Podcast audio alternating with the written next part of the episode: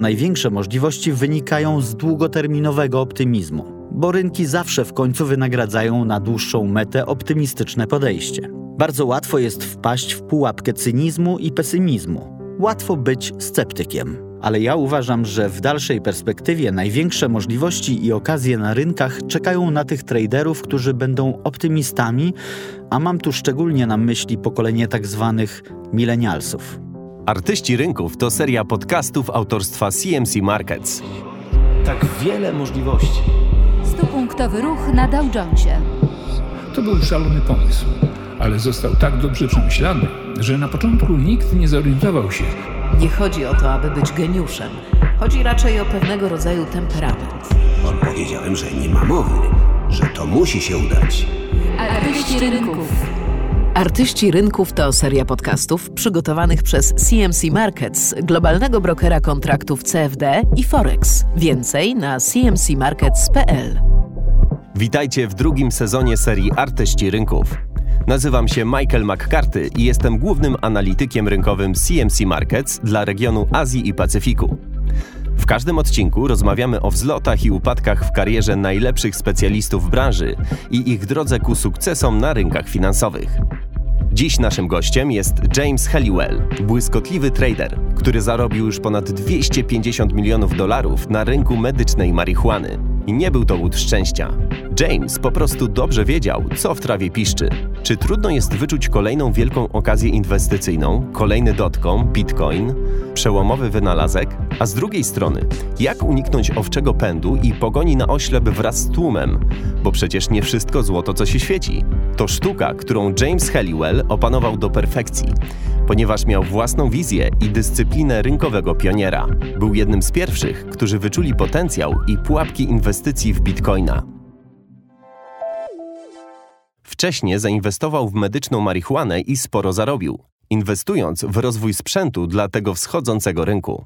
Jako główny strateg inwestycyjny Lex Van Damme Trading Academy, James ugruntował swoją pozycję wszechstronnego tradera, obracając różnymi kategoriami aktywów dla największych europejskich funduszy hedgingowych oraz banków inwestycyjnych. Dzięki jego świeżemu spojrzeniu, wspartemu tradycją, wiedzą, dowiemy się dziś, jak z portfela inwestycyjnego usunąć chwasty i wyczuć nowe, obiecujące inwestycje. Łączymy się z Jamesem Halliwellem w Londynie. Jak to się stało, że zająłeś się tradingiem? Cóż, myślę, że moje najwcześniejsze wspomnienia dotyczące inwestowania czy, czy czegokolwiek związanego z finansami pochodzą z czasów, kiedy przeliczałem monety ze swojej świnki skarbonki. Miałem wtedy 5 czy 6 lat. Moja młodsza siostra też miała swoją skarbonkę i co jakiś czas je opróżnialiśmy, żeby zobaczyć, kto zaoszczędził więcej. Ale ja byłem starszy i sprytniejszy, więc przekonywałem ją, że im większa moneta, tym więcej jest warta. Zamieniałem się więc z nią, dając jej na przykład starą dwupensówkę w zamian za monetę o wartości 20 pensów. Rozumiesz, o czym mówię. To były moje pierwsze przymiarki do tradingu na rynku walut. Wykorzystywanie naiwności mojej siostry i wciskanie jej dużych monet w zamian za małe, ale o większej wartości. Jednym z częstych pytań, jakie ludzie zadają ci w dzieciństwie, jest kim chcesz zostać, kiedy dorośniesz.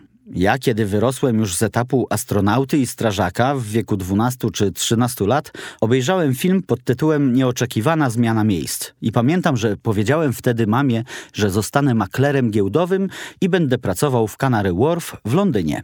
Jako dwunastolatek nie rozumiałem jeszcze, czym bohaterowie tego filmu właściwie się zajmowali, poza tym, że zarabianiem pieniędzy. Ale później obejrzałem kilka innych filmów o tej tematyce i zacząłem wsiąkać. Od najmłodszych lat imałem się różnych prac. Pracowałem, kiedy chodziłem do szkoły i podczas studiów. Zatrudniałem się w różnych miejscach, ale handlowałem też na przykład butami do piłki nożnej, czyli korkami. Kupowałem używane lub z drugiej ręki na eBayu lub innych tablicach ogłoszeń tego typu. Odnawiałem, sprzedawałem. Albo najpierw grałem w nich mecze w szkolnej drużynie, czyściłem i sprzedawałem z zyskiem. I zawsze miałem najfajniejsze lub najnowsze buty, nawet jeśli większość czasu spędzałem na ławce rezerwowych. Ja po prostu stale kupowałem coś tanio, podrasowywałem i odsprzedawałem z zyskiem. To był mój sposób na życie. Chyba miałem tę smykałkę już od wczesnej młodości. Jeśli natomiast chodzi o to, jak stałem się traderem i dlaczego wybrałem taką, a nie inną ścieżkę kariery, to moim zdaniem dużą rolę odegrała tu osobowość. Nie jestem wcale zdziwiony, że trafiłem na giełdę. Podjąłem tę decyzję podczas studiów na uniwersytecie i był to niewątpliwie słuszny wybór. Studiowałem ekonomię i finanse, uczyłem się o giełdzie, a po ukończeniu studiów nadarzyła się okazja i trafiłem od razu do Bloomberga na świetny staż, który odbyłem za granicą i w Londynie. Zgłębiałem różne kategorie aktywów, specyfikę różnych rynków. Uczyłem się obsługi niesamowitego narzędzia, jakim jest program Bloomberg Terminal. I w ten sposób wkroczyłem na poważnie do świata tradingu. Na wczesnym etapie kariery spotkałem Lexa Van Dama, z którym współpracuję obecnie zawodowo.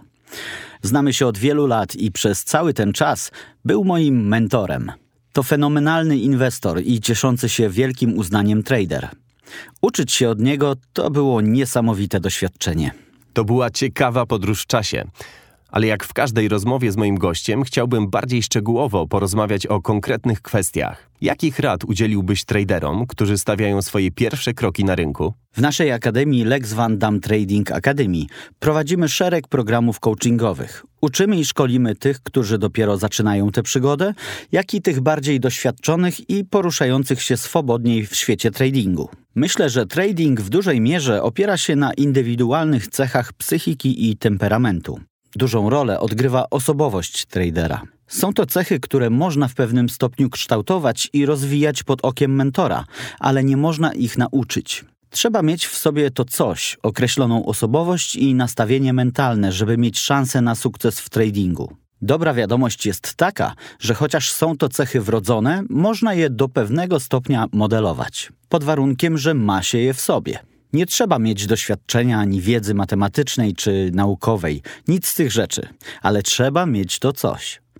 Ja sam nie miałem takiego przygotowania i to samo dotyczy wielu najlepszych traderów w historii, takich jak Paul Tudor Jones czy Richard Dennis, autor znanego eksperymentu na grupie traderów żółwi, który zresztą zainspirował autorów serii Million Dollar Traders, wyprodukowanego przez Lexa dla BBC.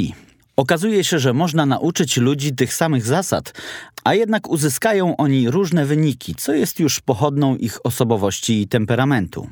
Należy niewątpliwie poznać procedury i zasady i tego właśnie uczymy. Taka jest nasza misja w Akademii. Ale dużo zależy też od temperamentu i motywacji, od tego, co właściwie chcemy osiągnąć. Jeśli celem jest jedynie zarobienie pieniędzy, to faktycznie można w krótkim czasie sporo zarobić, ale prawda jest taka, że w dłuższej perspektywie można to równie szybko stracić, kiedy nadejdzie w końcu zła passa, która przecież na pewno nadejdzie. W ten sposób można zgrać się do zera, czego oczywiście należy unikać. Dla początkujących traderów najważniejsza jest więc chyba cierpliwość i wytrwałość. Tak jak w przypadku innych zawodów, sukces czy to w sporcie, czy w innej dziedzinie, wymaga czasu, doświadczenia, cierpliwości, poświęcenia oraz dyscypliny. Nie można stać się gwiazdą z dnia na dzień, a nawet jeśli się tak zdarzy, to prawdopodobnie równie szybko znajdziesz się na dnie. Nie ma recepty na błyskawiczny sukces. Kluczem jest praca i dyscyplina. I to dotyczy każdej branży, każdej drogi życiowej. Tak, muszę się z tym zgodzić. Jedną z cech, której przede wszystkim szukamy u młodych traderów, jest determinacja. Właśnie. Determinacja to klucz do wszystkiego. Kiedy traderzy spotykają się na gruncie towarzyskim, lubią się dzielić ciekawymi historiami z pola bitwy. Mam więc prośbę, żebyś opowiedział nam o swojej najlepszej lub najbardziej zapadającej w pamięć transakcji. Akcje BP po katastrofie na odwiercie Macondo, która oczywiście była straszną tragedią w wymiarze ludzkim i środowiskowym, ale pozwoliła mi zająć dużą pozycję na akcjach na dość wczesnym etapie mojej kariery. To zdarzenie sprawiło, że zacząłem lepiej rozumieć psychologiczne i emocjonalne mechanizmy rządzące rynkiem oraz to, że w tradingu, jak zresztą ogólnie w życiu, często nie jest ani tak źle, ani tak dobrze, jak się początkowo wydaje. Trochę tutaj filozofuję, chociaż w tradingu należy się od tego raczej powstrzymywać. Gdy na świecie zdarza się coś złego, ceny na rynku reagują, ale zwykle przesadnie. Kiedy więc jakiś news obiega pierwsze strony gazet i pojawia się w głównym wydaniu wiadomości, już wtedy zwykle należy podjąć kroki w przeciwną stronę. Często jest to sygnał, że najgorsze już za nami. Albo najlepsze, jeśli to zdarzenie pozytywne. I należy już działać przeciwko trendowi. Zatem odbicie kursu akcji BP, w które zainwestowałem na początku kariery, zaowocowało zdecydowanie jedną z najbardziej udanych i niezapomnianych dla mnie transakcji. Wprawdzie zdarzało mi się zarobić pieniądze szybciej, ale nie dawało mi to aż takiej satysfakcji, bo uważam, że w tradingu należy zachować pokorę i zrozumieć, że rynku nie da się kontrolować. Rynek nie wie i z pewnością nie obchodzi go, czy zająłeś jakąś pozycję, więc jeśli udało ci się zarobić szybkie pieniądze, to po prostu miałeś szczęście. To wszystko. I odwrotnie, jeśli szybko straciłeś, chociaż postępowałeś według zasad, to miałeś po prostu pecha. A wtedy należy wyciąć te pozycje i iść dalej. Przykro mi, James, ale dla nikogo nie mamy przy tym pytaniu taryfy ulgowej. Musisz nam opowiedzieć również o swojej najgorszej transakcji. Musiałem po prostu wziąć głębszy wdech, jak zapewne każdy, komu zadajesz to pytanie. Tyle było tych porażek, że muszę się zastanowić, którą wybrać. Mamy czas, zastanów się. Poniosłem kilka strat, całkiem niedawno, nawet w tym miesiącu. Nie były to jakieś wielkie porażki, ale wynikały z poluzowania dyscypliny i impulsywnego działania, bardziej impulsywnego niż zwykle. Zdarzyło się ostatnio kilka takich transakcji, kiedy uparcie goniłem króliczka i ku mojej frustracji przegrałem. Fever Tree, brytyjski producent toniku.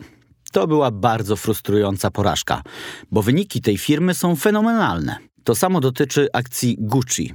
Kering, właściciel tej marki, ogłosił wyniki dwa czy trzy tygodnie temu. I znowu nie poszło mi najlepiej. Kurs akcji poszybował w górę względem poziomu zamknięcia z poprzedniej sesji, a mnie zabrakło cierpliwości. Chyba byłem zbyt przywiązany emocjonalnie do tych pozycji, do tych firm. A to w tradingu nie popłaca. Rynek cechuje się swoistą mądrością. Jeśli popełnisz błąd, spotka cię zasłużona kara. Z biegiem czasu oczywiście nabiera się doświadczenia i zauważa się pewne sygnały i schematy, co pozwala uniknąć błędów. Taką przynajmniej można mieć nadzieję. Ja sam popełniłem wiele błędów i jeśli ktoś twierdzi, że nigdy nie poniósł straty ani nie ma żadnych złych doświadczeń, to prawdopodobnie mija się z prawdą. Delikatnie rzecz ujmując. Całkowicie się z tobą zgadzam. Nigdy nie spotkałem dobrego, uczciwego tradera, który nie przyznawałby się do porażek. Porażki się zdarzają, to część tego zawodu. Ważne jest, jak sobie z nimi radzimy. Chyba wszyscy popełniliśmy kiedyś błąd, o którym wspominałeś. Nadmiernie przywiązywaliśmy się do niektórych pozycji, zakochiwaliśmy się w nich. A jakie to uczucie, kiedy rynek każe nas za tę miłość? Rynek przypomina nam w ten sposób, że to on ma zawsze rację, a my jesteśmy niemądrzy. Rynek nigdy się nie myli. Ja mylę się często, ale umiem szybko reagować, żeby naprawić swoją pomyłkę. To jest umiejętność, którą wypracowałem w trakcie mojej kariery. Po pierwsze, zauważyć swój błąd. Po drugie, działać natychmiast. Nie dać się sparaliżować strachem przed ekranem komputera niczym zwierzę oślepione przez reflektory nadjeżdżającego auta. Trzeba działać błyskawicznie. Jeśli zajęta pozycja obraca się przeciwko nam, wówczas najgorsze, co można zrobić, to oszukiwać samego siebie. Kiedy zauważymy swój błąd albo kiedy zdaje się nam, że być może go popełniliśmy, ale nie reagujemy, a już ponieśliśmy stratę, to prawdopodobnie jeśli szybko nie wycofamy się z takiej pozycji, skończy się ona spektakularną porażką. Jest to przepis na katastrofę i w taki właśnie sposób można wyczyścić sobie rachunek do zera. Należy zachować pokorę, bo rynek ma zawsze rację i może nas dotkliwie ukarać, a taki klaps naprawdę zaboli. Dziękuję, James. Do rozmowy z Jamesem Halliwellem wrócimy za chwilę. To jest seria Artyści Rynków, w której opowiadamy o wzlotach i upadkach na drodze do sukcesu na rynkach finansowych. W pierwszym sezonie naszym gościem był Raul Pal, jeden z najlepszych makroinwestorów na świecie. Raul zabrał nas w podróż dookoła świata w 80 transakcji i opowiedział, dlaczego inwestowanie w makroskali jest tak ekscytujące. Co się dzieje, gdy świat naprawdę stoi przed tobą otworem? To jak najcudowniejsze na świecie puzzle, których nigdy nie można do końca ułożyć. Czasami na krótko nam się udaje, ale potem układanka się rozsypuje i musimy zaczynać od nowa. Wszystkie nasze wywiady znajdziecie na stronie cmcmarkets.pl lub w innych aplikacjach, z których korzystacie, aby słuchać ulubionych podcastów. A teraz wracamy do rozmowy z Jamesem Halliwellem, z którym łączymy się w Londynie. Wspomnieliśmy o Twoich najbardziej udanych transakcjach. Kiedy po raz pierwszy zdałeś sobie sprawę z globalnego potencjału ekonomicznego, jaki drzemie w medycznej marihuanie? O potencjale tej branży po raz pierwszy usłyszałem gdzieś około 2014 czy 2015 roku. Podobnie jak o wielu innych obiecujących inwestycjach, takich jak kryptowaluty, czyli technologia blockchain, która sama w sobie jest również szalenie interesująca. Powiedzmy, że było to gdzieś na początku 2016 roku. I podszedłeś do sprawy w bardzo ciekawy sposób. Przeanalizowałeś ewoluujący rynek, zidentyfikowałeś kluczowe elementy, na przykład liczbę zwolnień wydanych na danym obszarze, a następnie uznałeś, że największy potencjał będzie miała inwestycja w sprzęt, który służy zasadniczo do palenia marihuany, prawda? Tak, to prawda. To naprawdę bardzo ciekawa historia. Najpierw skupiliśmy się właśnie na sprzęcie z perspektywy firmy działającej w sektorze produktów konsumenckich, nie zajmującej się produkcją czy uprawą marihuany w jakiejkolwiek postaci. Ustaliliśmy, jakie są preferencje użytkowników i, co moim zdaniem najważniejsze, jakie są postawy i opinie w zakresie tolerancji czy nawet akceptacji dla konopi indyjskich do użytku rekreacyjnego oraz medycznego, a także jak te podstawy i opinie ewoluują. Przeanalizowaliśmy sytuację z tej perspektywy i zaczęło nam świtać, jaki jest potencjał rozwoju tego rynku, który według prognoz Cohen Co. może do 2026 roku osiągnąć wartość 50 miliardów dolarów. Oznaczało to, że w ciągu 8 lat może on urosnąć ponad dziesięciokrotnie, bo obecnie wartość rynku waporyzatorów wynosi około 4 miliardów dolarów. Dziesięciokrotny wzrost robi wrażenie, prawda? Następnie przyjrzeliśmy się, jak wygląda polityka w tej dziedzinie w różnych miejscach świata, bo obowiązujące prawo to w tym przypadku kluczowa sprawa.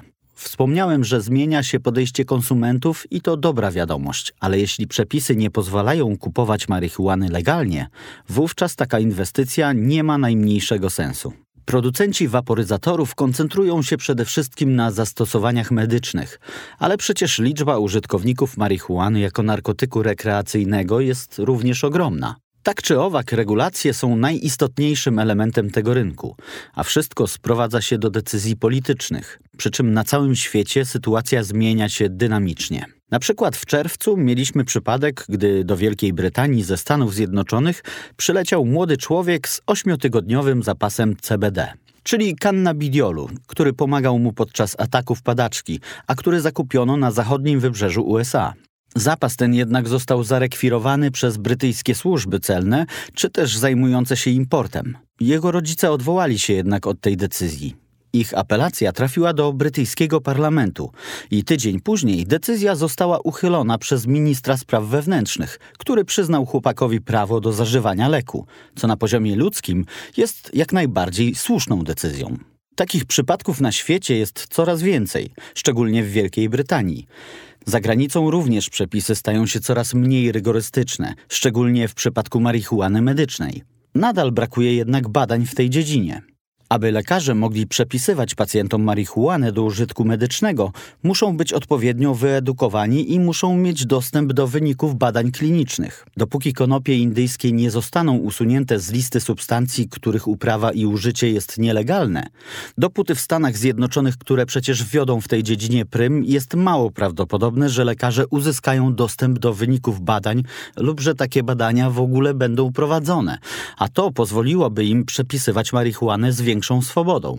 Dlatego potrzebne są zmiany przepisów i wyeliminowanie zbędnej biurokracji, aby ten rynek naprawdę mógł się otworzyć. Czy możesz nam opowiedzieć więcej o swojej strategii w odniesieniu do tych stanów USA, które wydają ograniczoną liczbę koncesji na uprawę marihuany do użytku rekreacyjnego? Dlaczego skupiłeś się na tych stanach? Weźmy przykład Colorado. W tym stanie, zamieszkanym przez jakieś 5 milionów ludzi, działa około 1400 producentów posiadających koncesje na uprawę konopi. Do celów rekreacyjnych, niemedycznych. Właśnie. To oznacza, że rynek jest w zasadzie nasycony. Mnóstwo mieszkańców Colorado zabrało się za uprawę konopi i ich sprzedaż. Na rynku powstała więc nadpodaż ale w stanach, w których funkcjonują ograniczenia, na przykład w stanie Nowy Jork czy Floryda, wydaje się zaledwie kilka koncesji, cztery lub pięć na cały duży stan. Niektóre z nich warte są nawet 40 milionów dolarów, które firma gotowa jest wyłożyć, zanim jeszcze rozpocznie działalność i osiągnie przychody z uprawy, bo jest tak szalony popyt, tak duża jest ich wartość jako aktywa.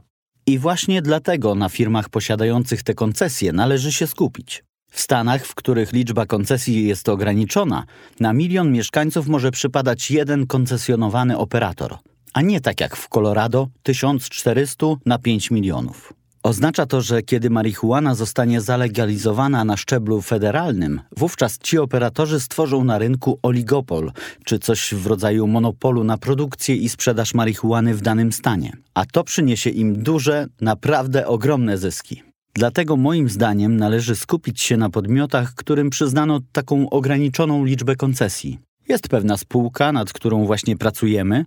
Nie mogę oczywiście zdradzić szczegółów, bo to firma prywatna.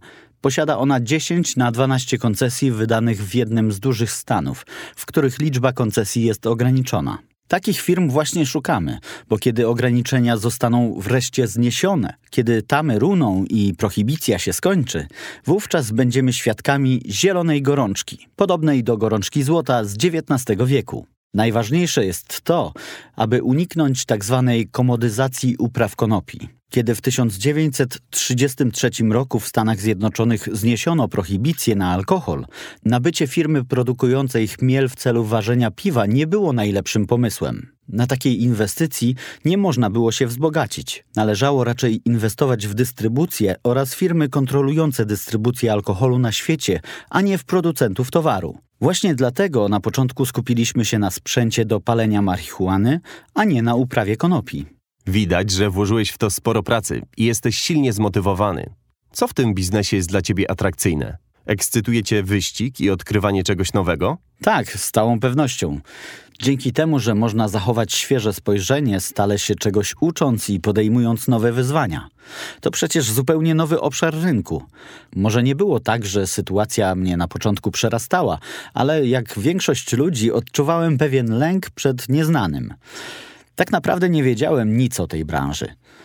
Dodatkowo było to nieco abstrakcyjne. Marihuana to przecież w pewnym sensie nadal tabu, zakazany owoc, choć podejście się zmienia.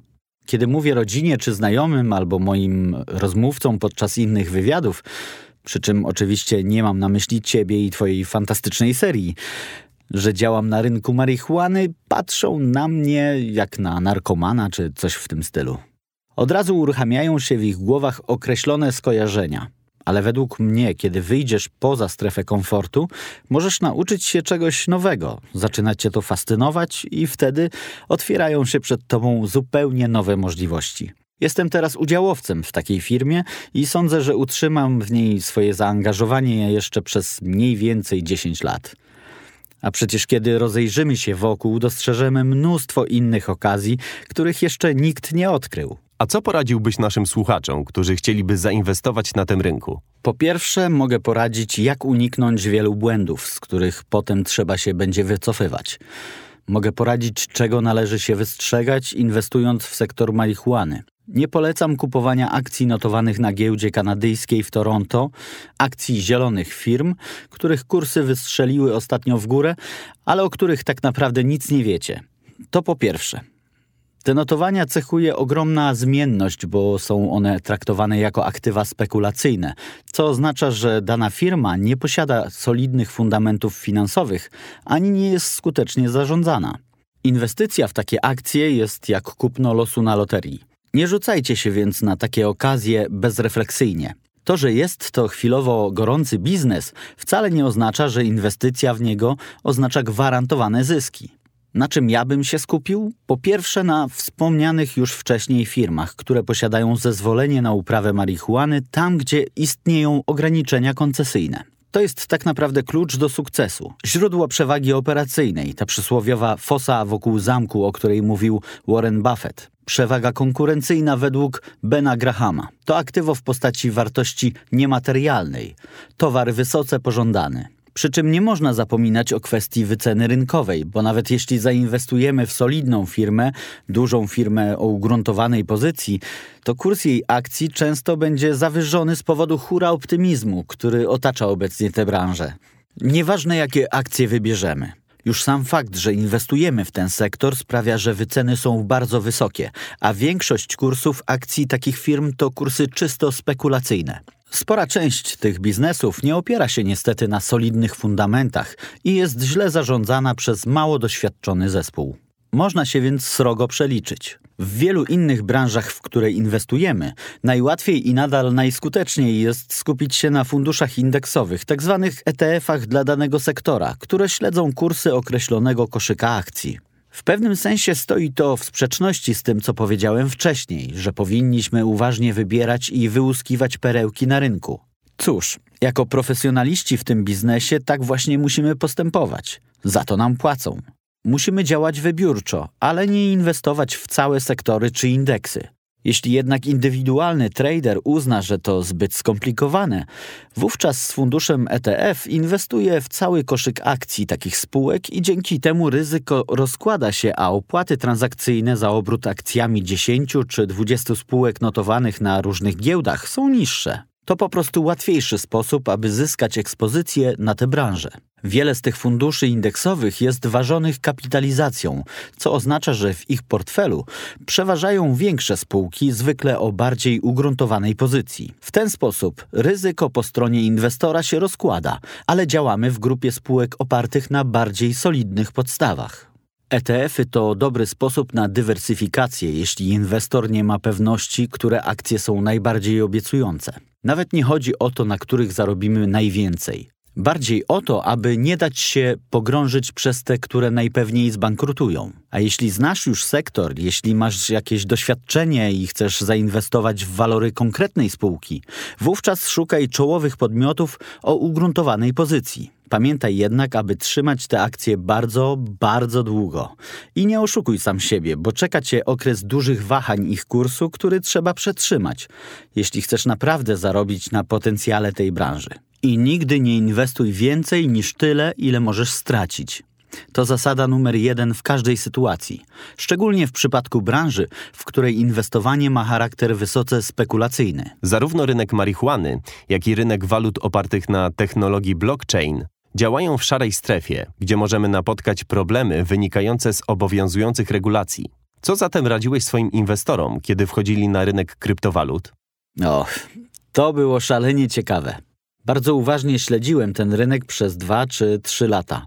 To był istny szał spekulacyjny i oczywiste było, że ten trend nie utrzyma się wiecznie. W międzyczasie niektórzy inwestorzy dużo zarobili, inni sporo stracili, więc prawdopodobnie ta jazda bez trzymanki im się podobała. W tamtym czasie radziłem inwestorom, żeby skoncentrowali się na technologii stanowiącej podstawę tej branży. Sam zresztą się na tym skupiłem w swojej działalności na rynkach. Blockchain to inwestycja długofalowa, podczas gdy same kryptowaluty to tylko krótkotrwały szał, spotęgowany przez medialny szum wokół nich. Innymi słowy, kryptowaluty to tylko zewnętrzny sztafaż. Ważniejsze jest to, co kryje się pod nimi. Kryptowaluty to przecież tylko jedno z zastosowań technologii blockchain, ale to one przemówiły do wyobraźni i przyciągnęły inwestorów. Nie chcę zabrzmieć jak jakiś ponurak. Wcale nie radziłem ludziom wtedy, żeby uważali, bo to zwykła bańka, której powinni za wszelką cenę unikać. Na bańce można sporo zarobić, trzeba tylko wiedzieć, kiedy wycofać się na czas. Często trudno jest bronić swojej pozycji i jednocześnie na czas z niej wyjść. Wszystkim się wydaje, że zamkną pozycję jako pierwsi, że uda im się wygrać. Myślę sobie, będę kupować, a potem jako pierwszy wyskoczę ze swoich pozycji, będę mądrzejszy od innych. Nigdy nie wolno o sobie myśleć, że jest się mądrym czy wręcz najmądrzejszym. Jeśli tak myślisz, tak naprawdę jesteś głupi. Radziłem więc inwestorom tak. Słuchaj, jeśli chcesz w to wejść, wyciśnij z tego ile się da, ale musisz pamiętać, że ten szał nie będzie trwać wiecznie. Bańka z kryptowalutami w końcu pęknie, więc kiedy tylko dotrą do ciebie pierwsze sygnały, że zbliża się koniec, to pierwsze przeczucie czy ukłucie niepokoju natychmiast się wycofaj i nie wracaj, dopóki kurz nie opadnie. Mówiłem im tak: możesz pojeździć na fali tej mody, ale pamiętaj, że to nie kryptowaluty są prawdziwą inwestycją. To tylko przejściowy trend, który szybko minie. Natomiast technologia blockchain, na której się opierają, na pewno przetrwa. I to jest prawdziwa inwestycja. Korzystaj więc ile wlezie, zarabiaj pieniądze, ale nie trzymaj pozycji zbyt długo. Chociaż łatwiej to powiedzieć niż zrobić. Coś podobnego słyszałem już w 1999 roku, kiedy zaczął się boom na nowe technologie. Bardzo doświadczony makler powiedział mi wtedy: Tak, głupcy się bawią, ale jeszcze więksi frajerzy podpierają ściany. Prawda, święta prawda. Ale dlaczego jesteś przekonany, że kryptowaluty nie przetrwają? Z kilku powodów. Po pierwsze, wykazanie słuszności koncepcji. Kryptowaluty zdały test słuszności koncepcji jako waluta cyfrowa, bo świat idzie i tak w kierunku cyfryzacji walut, systemu pieniądza fiducjarnego. Czy wierzę w decentralizację? To niezły pomysł i właśnie na nim opiera się koncepcja kryptowalut. Ale decentralizacja nie stanie się rzeczywistością, dopóki system będą kontrolować rządy, czyli nie stanie się to nigdy, bo one do tego nie dopuszczą. Myślę, że w przyszłości te centralne rządy będą chciały wprowadzić cyfrową walutę, ale własną.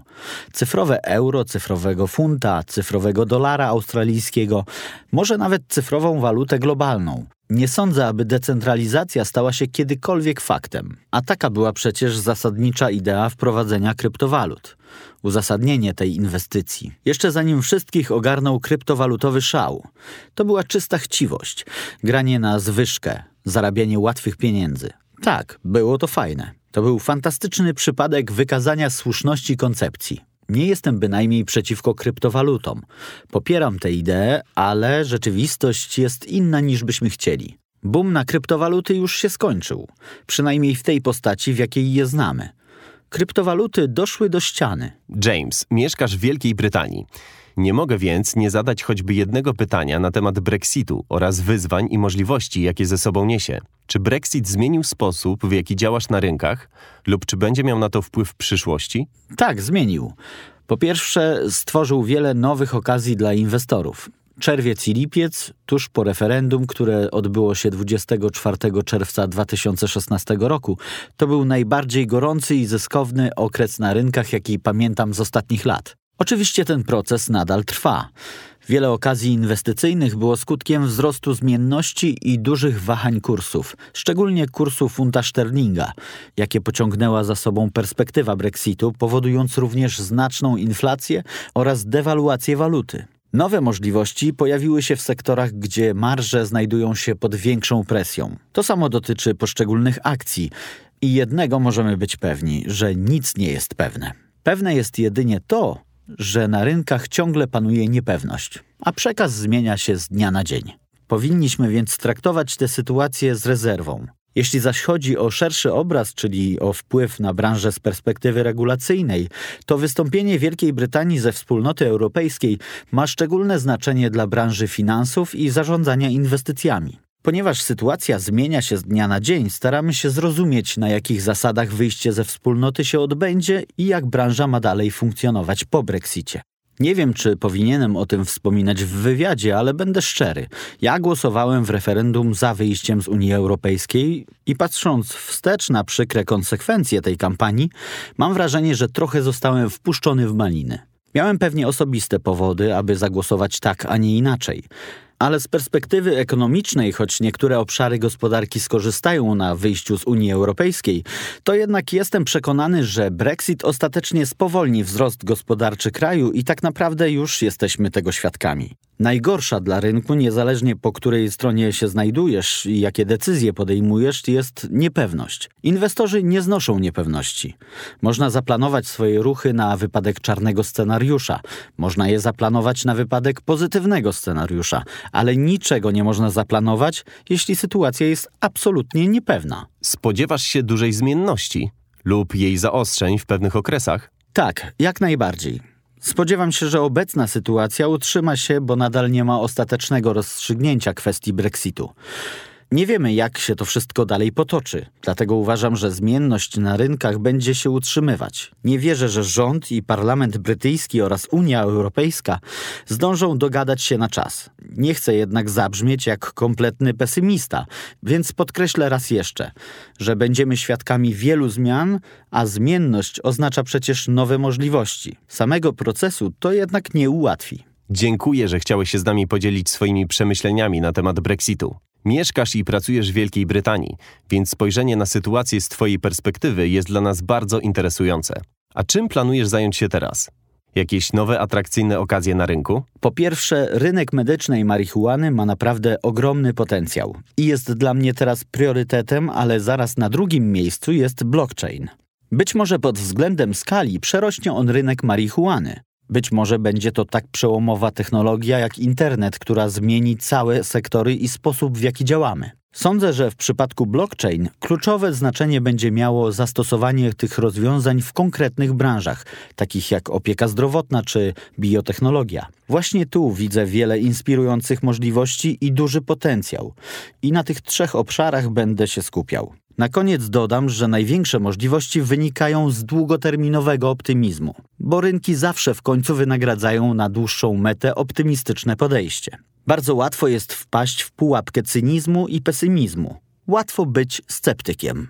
Ale ja uważam, że w dalszej perspektywie największe możliwości i okazje na rynkach czekają na tych traderów, którzy będą optymistami, a mam tu szczególnie na myśli pokolenie tak zwanych milenialsów. Tym bardziej, że wszyscy spisali już milenialsów jako konsumentów na straty, a ja tu widzę ogromny potencjał tego pokolenia. Oni za chwilę założą domy i rodziny. To wszystko, co powinno było się zdarzyć 5 czy 10 lat temu. Trzeba więc być optymistą i mieć nadzieję. Nie ma wielu osób, które na takim podejściu budują swoje strategie inwestycyjne. Zatem optymizm to źródło wspaniałych możliwości inwestycyjnych. Trzeba tylko korzystać z nadarzających się okazji i przede wszystkim czerpać z tego radość. James, nasz czas dobiega końca. To była dla mnie wielka przyjemność. Dziękuję bardzo, że podzieliłeś się z nami swoimi cennymi spostrzeżeniami. To ja dziękuję za zaproszenie. Chętnie to jeszcze kiedyś powtórzę. Cała przyjemność po mojej stronie. Naszym gościem był James Halliwell. Zachęcamy do odwiedzenia jego strony internetowej pod adresem, który podajemy w notkach programu. Poprzednich odcinków serii podcastów Artyści Rynków oraz dodatkowych informacji na temat CMC Markets szukajcie na naszej stronie cmcmarkets.pl. Zachęcamy również do darmowej subskrypcji naszego kanału w aplikacji, z której korzystacie, aby słuchać ulubionych podcastów. W ten sposób będziecie mieć pewność, że nie opuścicie żadnego odcinka. Artyści Rynków to autorska seria podcastów CMC Markets, globalnego lidera transakcji online. Informacje przedstawione w podcastach mają charakter ogólny i nie uwzględniają indywidualnej sytuacji finansowej naszych słuchaczy. Nazywam się Michael McCarthy, a to był kolejny odcinek serii Artyści Rynków. Dziękuję za uwagę.